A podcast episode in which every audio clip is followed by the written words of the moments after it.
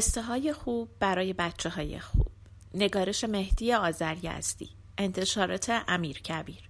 گوینده دینا کاویانی. جلد پنج قصه های قرآن.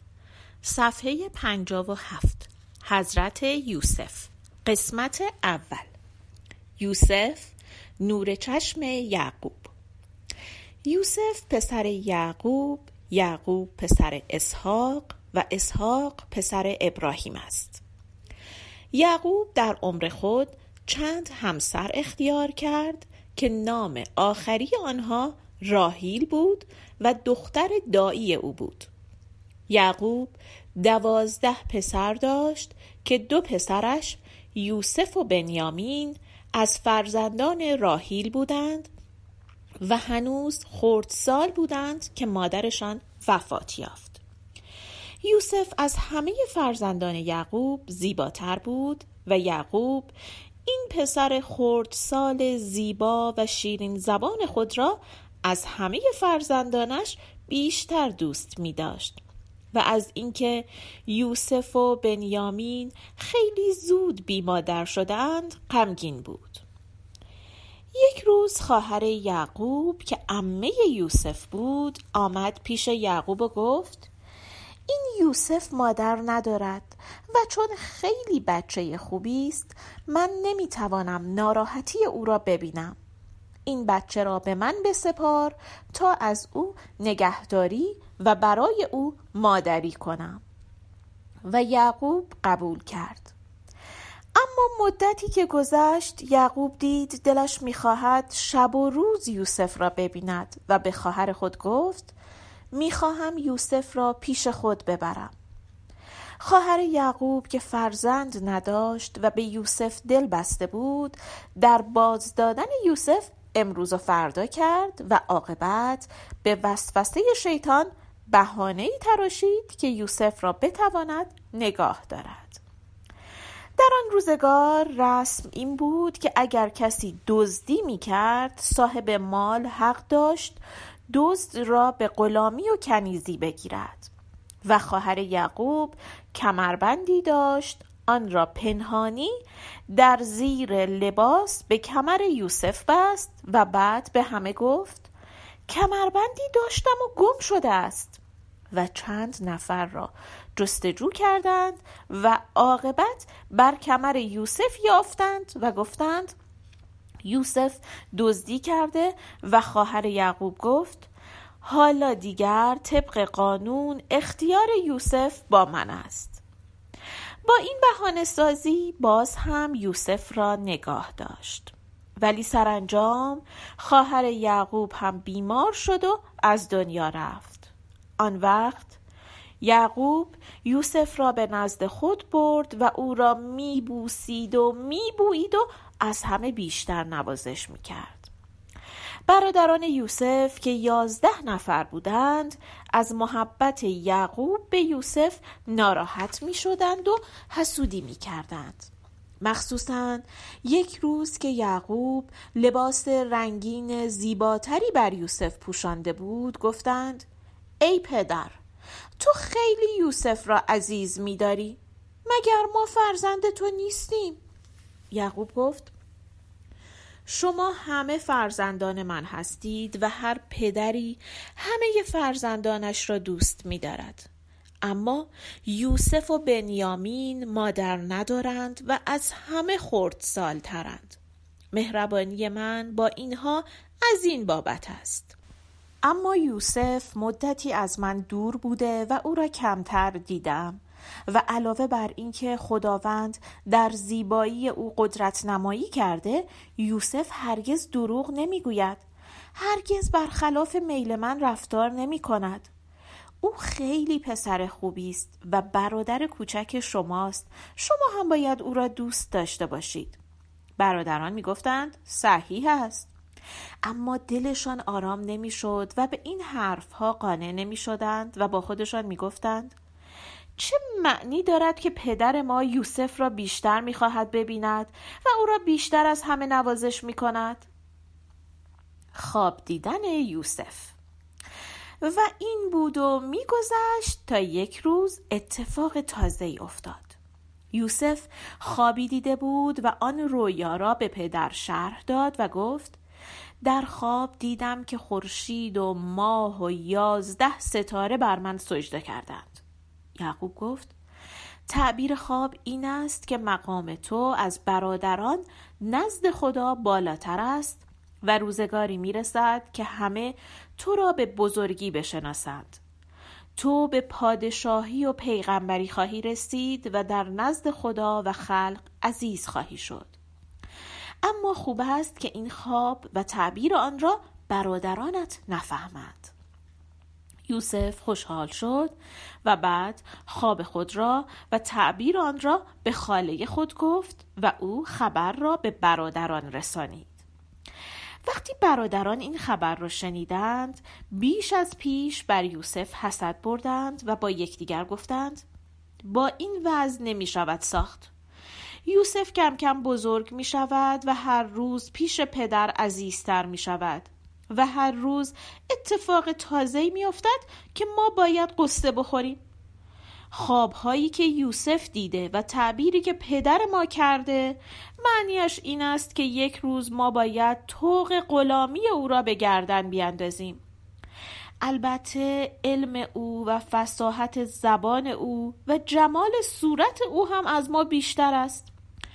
و اگر دیروز پدر برای او لباس نو خرید فردا که بزرگتر می شود اختیار ما را به دست او خواهد سپرد و تا زود است باید چاره ای کنی. یکی از برادران که مکرش بیشتر بود گفت چارش این است که از امروز بیشتر از همه با یوسف مهربانی کنید تا او با همه انس بگیرد و اعتماد پدرمان هم زیادتر شود. آن وقت باقی کار را من درست می کنم یوسف و حسد برادران. مدتی بر این قول و قرار گذشت و یک روز برادران هم قول شدند و به یوسف گفتند فردا می‌خواهیم همه با هم به صحرا برویم و بازی و گردش کنیم و گوسفندها را بچرانیم. تو هم از پدر تقاضا کن که با ما بیایی و دنیا را تماشا کنی. تا کی می‌خواهی در خانه بمانی و از همه جا بیخبر باشی بعد آمدند پیش یعقوب و گفتند ای پدر ما هر روز به صحرا می رویم گردش می کنیم شبانی می کنیم و دنیا دیده می شویم ولی یوسف هیچ وقت بازی نمی کند و همیشه تو او را در خانه نگاه می داری. امروز آمده ایم که اجازه بدهی یوسف را هم با خود به تماشای صحرا ببریم. آخر او هم باید دنیای خدا را تماشا کند و با نشاط و خوشحالی آشنا شود. یوسف بچه است.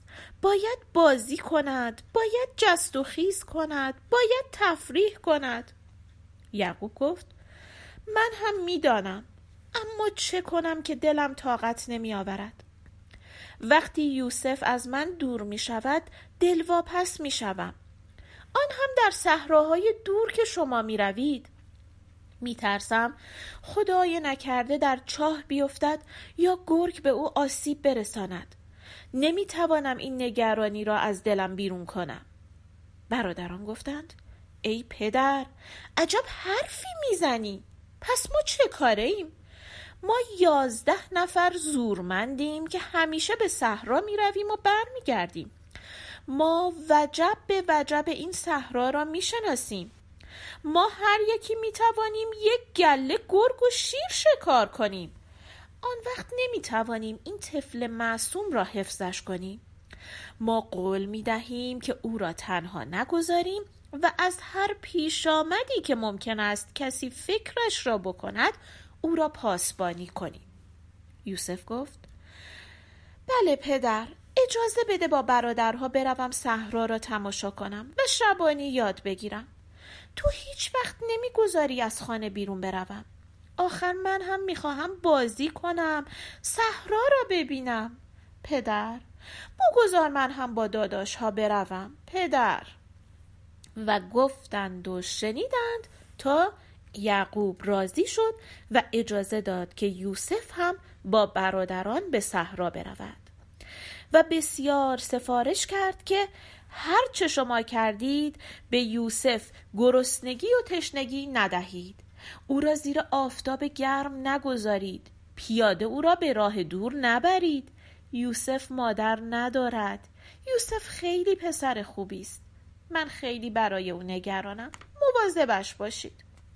برادران گفتند پدر جان خاطر شما آسوده باشد.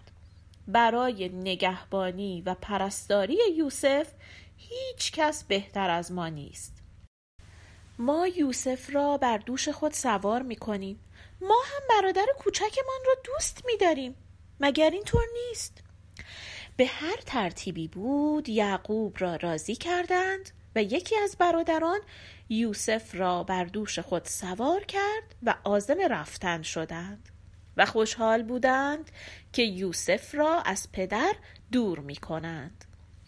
رفتند و رفتند و همین که از چشم پدر دور شدند و دیدند که دیگر صدای یوسف به یعقوب نمی رسد دشمنی خود را ظاهر کردند.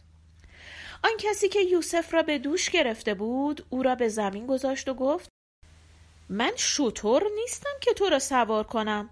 تو هم مثل ما باید راه بروی. یوسف گفت بسیار خوب. من نگفتم مرا سوار کنید. شما خودتان حرف پدر را اطاعت می کردید. یکی از برادران گفت خوب است.